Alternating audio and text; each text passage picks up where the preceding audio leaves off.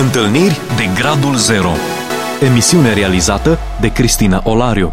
Bine v-am regăsit și astăzi la o nouă întâlnire. Bun venit, îi spunem invitatului nostru, un om de afaceri care are mai multe domenii, chiar puțin mai devreme vorbeam despre domeniile în care funcționează, mobile, paste, produse, agro, undeva în zona aceasta și, bineînțeles, o carieră politică. Bun venit, Nelu Balaș! Bine v-am găsit, sunt onorat să fiu în emisiunea dumneavoastră.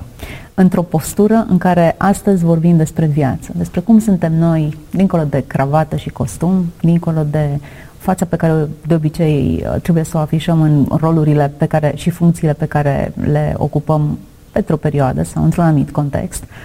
Astăzi suntem în carne și oase, într-o emisiune în care vrem să descoperim întâlniri de gradul zero. O discuție în care să fim foarte autentici, în care să găsim momente cheie în care Dumnezeu ni s-a descoperit așa cum este El. Nelu Balaș, cum e El? Care e momentul zero în care ai vrea să ne duci? Aș putea spune că dacă vrei să fii cinstit cu tine și vrei să răspunzi corect la etapele vieții prin care ai trecut, cred că toată viața noastră este un moment zero. Cred că am putea lua fiecare element din viața noastră de când ne trezim și până când ne culcăm, un moment zero. Și știm că nimic din ceea ce ni se întâmplă, fie că ne place sau nu uneori, este sub mâna și sub controlul lui Dumnezeu. Eu cred că noi, ca și creștini, familii, oameni de afaceri, oameni politici, suntem sub controlul și atenția lui Dumnezeu. Nelu, alege-ne un moment, poate cel mai provocator pentru tine, în care ți-ai dat seama că dacă Dumnezeu nu intervine, nu mai este nimic. Sunt enorm de multe. Alege-mi unul.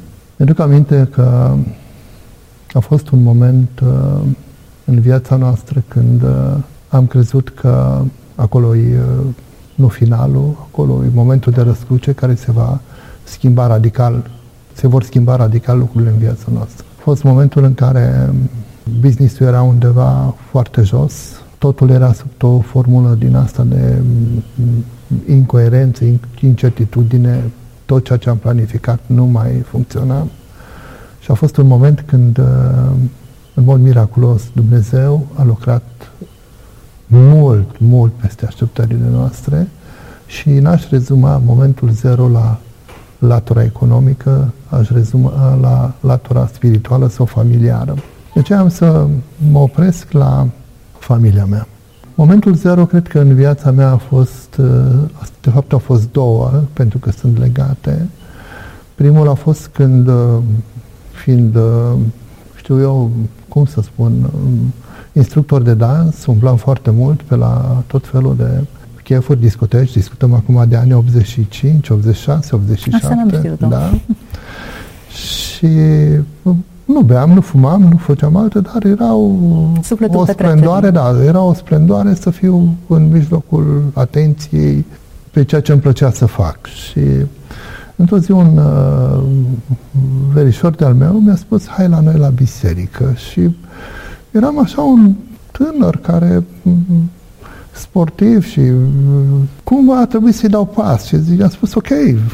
Nu prea le aveai cu biserica atunci. Deloc, chiar deloc. Și, deși provin dintr-o familie de creștini, dintr-o biserică de părinți penticostali, din 12 frați și sigur n-am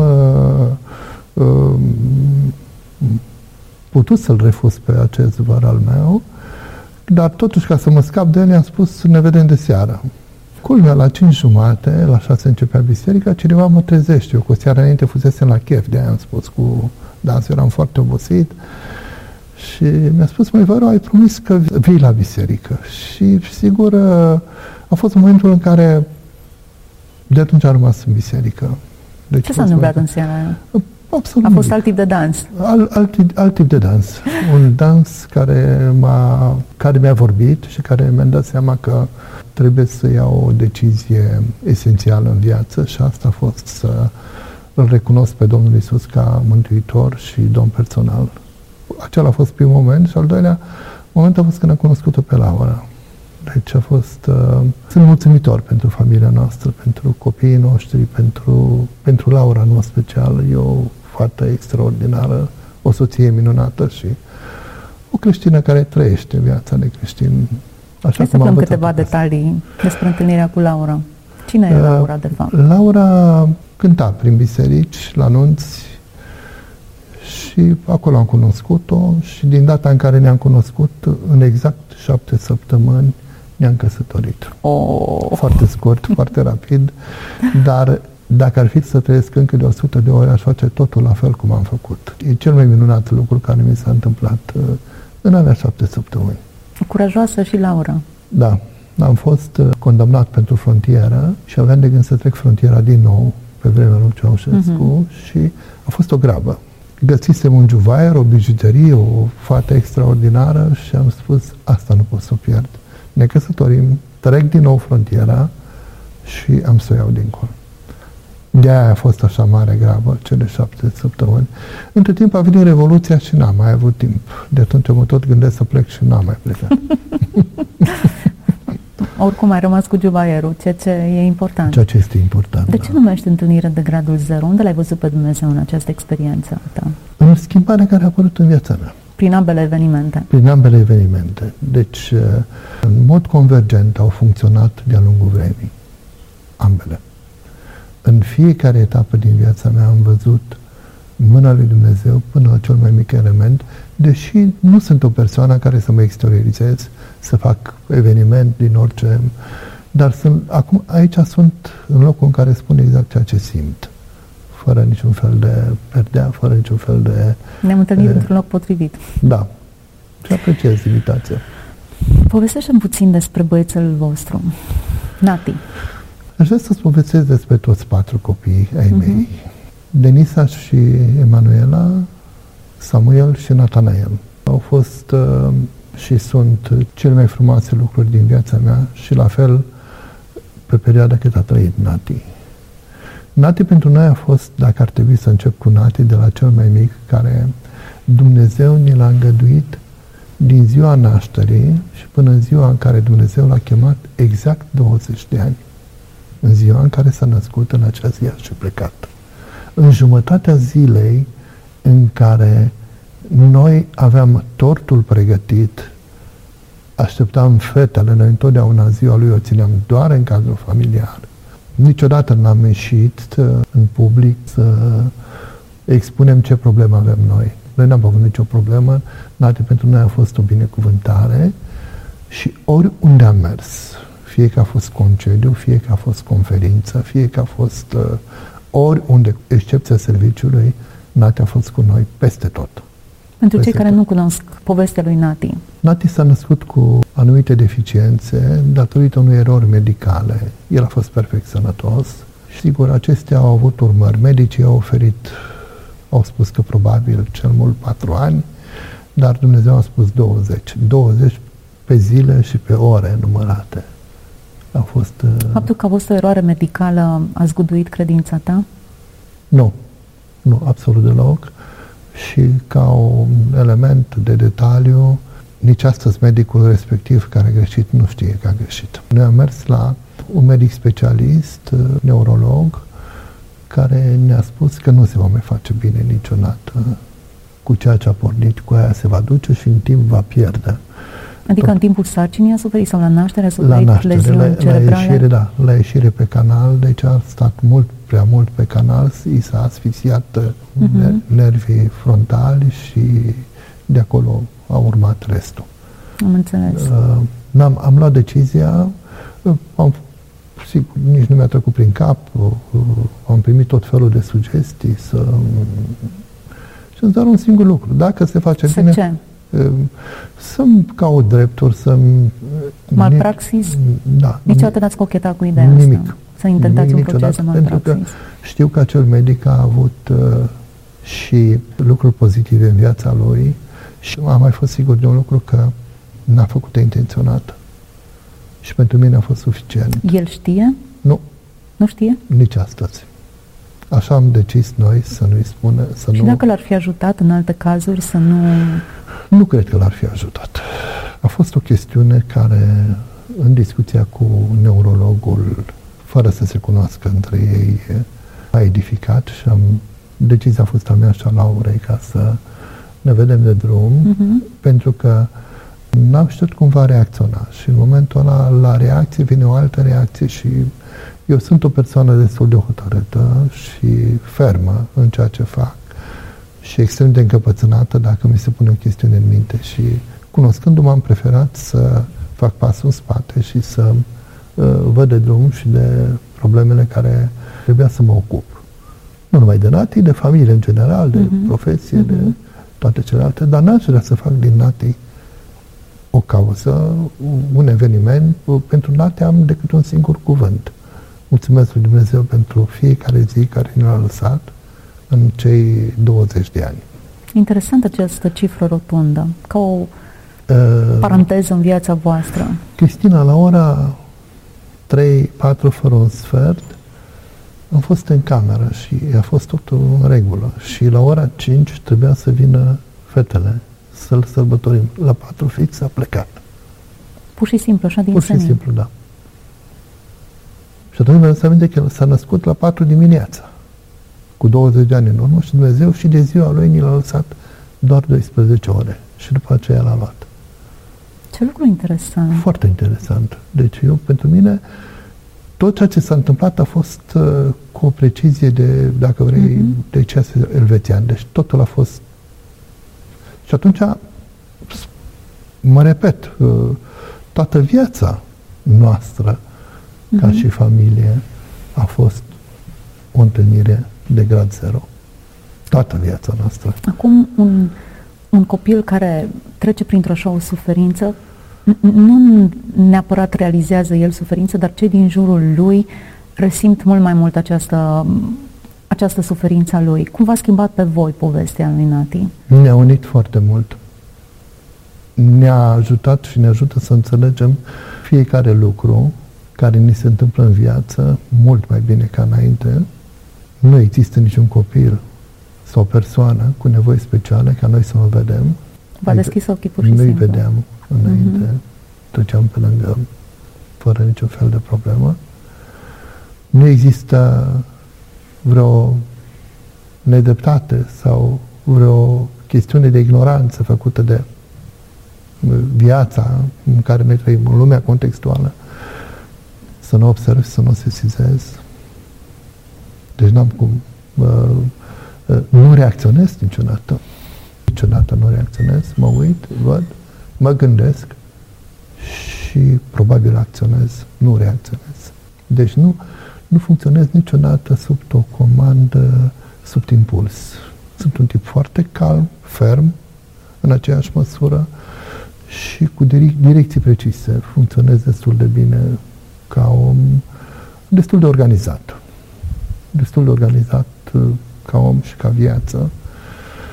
Aș vrea să spun despre Sami, un copil, al doilea copil al meu, are 1,97, un copil frumos, cu minte, încă nu a făcut pasul, sunt convins că va lua o decizie în ceea ce privește viața lui. Este un copil extraordinar, un copil cu un suflet enorm, cu bunătate și cu un bun simț și cu sensibilitate și talent. Vicecampion la canotaj, pianist, cântă foarte bine la voce, aveți nevoie de el, trebuie să luați în echipă. Denisa și Emanuela le cunoști, sunt fete extraordinare, implicate în biserică, care au soți minunați și care au familii extraordinar deosebite. Deci sunt oameni care au ales familia și l-au ales pe Domnul și dacă ar fi să tragă o concluzie la ceea ce am spus, nu-mi vine în minte decât o singură frază: mulțumesc frumos! Mulțumesc Domnului pentru tot! În fiecare dintre noi Dumnezeu ne vorbește pe limba noastră. Cu cei hotărâți Dumnezeu trebuie să fie cumva hotărâți sau cei care au nevoie de date exacte, Dumnezeu le vorbește în date exacte, are aritmetica Lui. Tine și cu familia ta Dumnezeu ți-a vorbit prin acești 20 de ani. Cred că a fost cel mai puternic mesaj pe care l-a articulat într-o formulă atât de diferită. Ce înțelegi despre Dumnezeu? Am înțeles că Dumnezeu este în controlul tuturor lucrurilor. Sunt convins de asta. Întotdeauna am fost convins. Am înțeles că... E dur, e ferm? E dragoste. E dragoste. Eu în toate chestiunile astea am văzut atunci când am crezut ca om și sunt persoana care nu-mi lipsește cuvântul eu. eu fac, eu rezolv, eu... Sunt tipul de om, spun eu despre mine, lider, care e complicat. E complicat să am un șef deasupra mea. E complicat pentru cel care mi-e șef. Pentru că sunt persoana care îmi place să fiu acolo, să fiu prezent, să punem virgula împreună, să subliniem dacă e ceva de subliniat, să deschidem paranteza dacă e ceva de explicat mai în detaliu.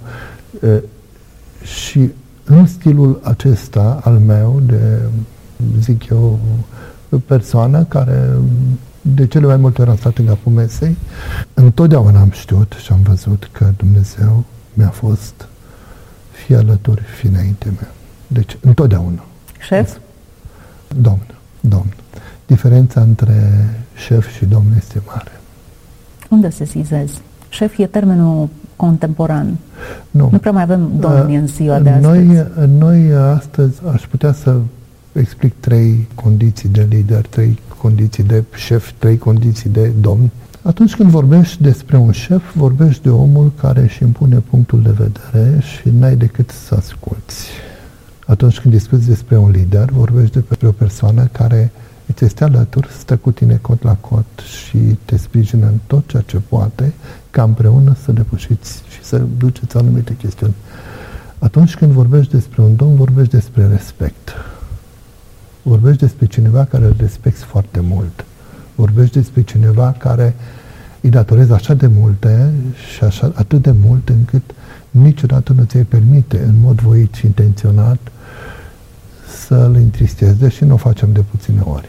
Deci nu mă văd la omul care nu mi-am întristat Domnul, l-am întristat de multe ori și sigur ne pare rău, dar cred că cea mai bună expresie pentru cineva pe care îl respecti foarte mult este respect, sau dacă vrei poți să-i spui direct domn. Așa e. Nu ne-au rămas multe minute și aș vrea să mai surprind o dimensiune a relațiilor, pentru că ele de multe ori ne definesc percepțiile noastre, relația cu Nati, relația cu Laura, relația cu ceilalți copii. Cum e cu relația cu angajații? În ce măsură aceasta definește credința ta sau este definită de credința ta? Câți angajați ai? Eu sunt lider. Nu șef? Nu. Conform terminologiei. Da. Eu sunt lider. Eu sunt prieten cu angajații. Business-ul meu nu îmi cere mulți angajați, că tot e automatizat. Tehnologie de ultimă generație și nu este important numărul angajaților, este important ce se realizează. Sigur, în ultima perioadă, ca și om de afaceri, datorită unor chestiuni independente de voința noastră, ai trecut și prin vale.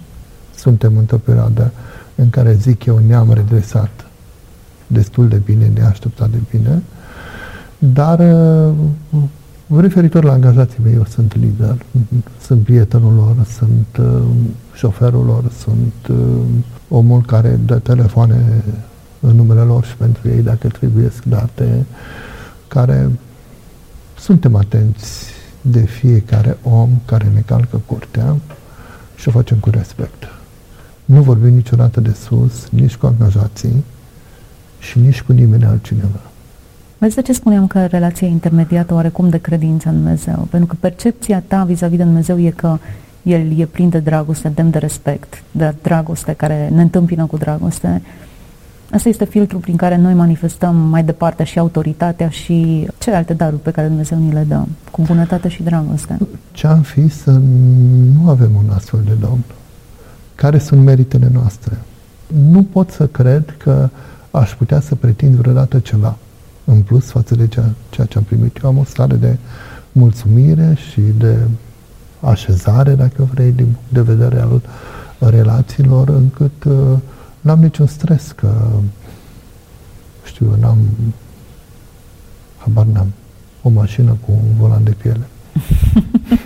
Am spus ceva. Până la urmă, mai ceva, Cristina, îmi place simplitatea. Foarte bine. Îmi place să fiu foarte simplu, îmi place să urăsc extravaganța, urăsc aspecte ostentante, apar, cobor din ceva foarte scump, mă îmbrac cu un costum extrem de scump sau mănânc la cel mai scump restaurant. De ce le urăști? Pentru că... ele conferă o anumită identitate. Nu este adevărat. Nu este adevărat. Deci dacă viața reală a unui om sunt condițiile de viață în care el crede. Adică? Și eu sunt conștient de faptul că astăzi, pe planetă, sunt oameni care nu au ce să mănânce, sunt conștient de faptul că sunt oameni care sunt în suferință, sunt conștient. Și am să-ți dau un exemplu. Mi s-a defectat mașina de foarte mult timp. Recunosc, poate am 20 de ani de când am fost cu tramvaiul. Dar acum 20 de ani mi s-a defectat mașina într-o iarnă și am urcat din stația Cluj într-un tramvai, am plecat pe undeva prin Timișoara. Și am văzut oameni care nu trebuie să recunosc, nu-i văd în fiecare zi în tramvai, cu o cămașă mai uzată și cu pantofi mai uzați și cu plasa mai veche și cu aproape goală plasa. Omule, cine ești tu să te crezi superior față de oamenii din tramvaiul respectiv? Asta e lumea în care trăim, Cristina. Asta e viața reală care ar trebui să o vedem ca și oameni, indiferent de circunstanțe, funcție socială, bani în cont, habar n-am, diplome academice, nu. Suntem oameni și de aici pornim. Restul sunt detalii. Dacă ți s-ar da șansa să rescrii scenariul vieții tale, ai rescrie perioada celor 20 de ani cu Nati? Da. Cum? Exact cum au fost. Pentru că noi ca și familie, chestiunea respectivă ne-a unit, ne-a maturizat și ne-a ajutat să vedem altfel lucrurile. Deci pierderile, dramele, tragediile, tot ce ai experimentat le-ai lăsat acolo. Absolut. Absolut. Fără niciun fel de ezitare. Poate din 20 de ani, soția mea, Laura, poate 8 ani sau poate 7 ani, a stat în spital cu el. E un erou. Sper să am și pe ea invitat pe la Laura e o fată extraordinară care n-am cum să mă gândesc altfel decât cum a fost, cum este și cum sper să rămână la fel de bine în continuare. Pentru noi a fost bine. Toate experiențele din administrația publică, din mediul privat, din habar n-am, politică, familie, biserică, suntem într-o stare de mulțumire, în primul rând, și nu există niciun fel de reproș pentru ceea ce a fost. O acceptabilitate 100%, ca să spun așa. E înțelept răspunsul. E posibil să împaci dimensiunea politică în contextul românesc cu identitatea creștină, fără compromisuri, fără coate, fără înțepături, fără tot ce presupune politica românească la ora actuală? Sunt enorm de multe răspunsuri la ceea ce mi-ai spus, dar am să-ți dau două secvențe, doar două. Să ai puterea să spui nu atunci când trebuie să spui nu, și mă refer la acte de corupție, la ilegalități care se fac sub nasul tău, și dacă eu am dus pe profit anumite companii naționale de stat sau în administrație publică sau pe unde am mai fost, a fost pentru că am tăiat ca în mediul privat tot ceea ce trebuia tăiat. Eu, spre exemplu, când am fost pe regiune, director regional, n-am crescut vânzările, n-am făcut absolut nimic, n-aveai cum. Era foarte greu să, de pe o zi pe alta, să crești gradul de rentabilitate a unei societăți, așa pur și simplu că ai venit tu. Sunt contracte, sunt negocieri, sunt un parcurs de un an, 2-3 ani, să se vadă. Dar ce am putut să fac, să tai contractele nerentabile. Și într-un singur an am dus pe dublu profit cât a fost pe pierdere. Deci, e un exemplu. Al doilea exemplu, din administrația publică, dacă poți sau nu fi un om drept. Da, poți. În sensul că a intrat o doamnă, am pus în aplicare legea 10, legea 112, legea 18, legea multe legi, 834, care fac referire la retrocedări. Eu n-am iubit și nici nu iubesc comunismul și tot ce a fost de stat am dat la oameni înapoi, în perioada în care am fost primar. Și a intrat o doamnă la mine în birou și mi-a spus următoarea chestiune: domnul primar, la 3 primari am fost până acum, colegii dumneavoastră dinainte, și niciunul n-a vrut să mă ajute. Am venit să văd dacă dumneavoastră îmi veți face dreptate. A la Biblie. Era soție de veteran de război, avea dreptul la 1 hectar de teren, noi aveam pământ, aveam de unde să-i dăm, chem secretarul la mine, de ce nu i-ați dat? Păi n-a vrut primarul, chem agentul agricol, inginer, camera agricolă, de ce nu i-ați dat? Păi nu am. Scrie punerea în posesie, voi merge și măsurați, în jumătate de oră femeia și-a primit pământul. Ce frumos. Ei, un exemplu. Deci dacă vrei, poți. Depinde pentru ce te-ai dus acolo. Nelu, ne oprim astăzi aici. Poate continuăm discuția și într-un alt cadru. M-am bucurat să... Eu mulțumesc de invitație, a fost o onoare și un privilegiu să vorbim la nivelul simplu și la nivelul sincer. Exact așa și a fost. Dincolo de cravată, de haină, de rang, de funcție, de tot, suntem oameni și unor e bine să ne vadă oamenii așa. Doar atât suntem. Restul sunt detalii. Dragii mei, sper că Dumnezeu v-a vorbit și prin acest episod și indiferent cum au arătat ultimii 20 de ani pe care ați parcurs, Dumnezeu e suveran și vă poate vorbi în mijlocul celor mai dificile situații cu care vă confruntați. Dumnezeu să vă binecuvânteze. Ați ascultat emisiunea Întâlniri de Gradul Zero cu Cristina Olariu.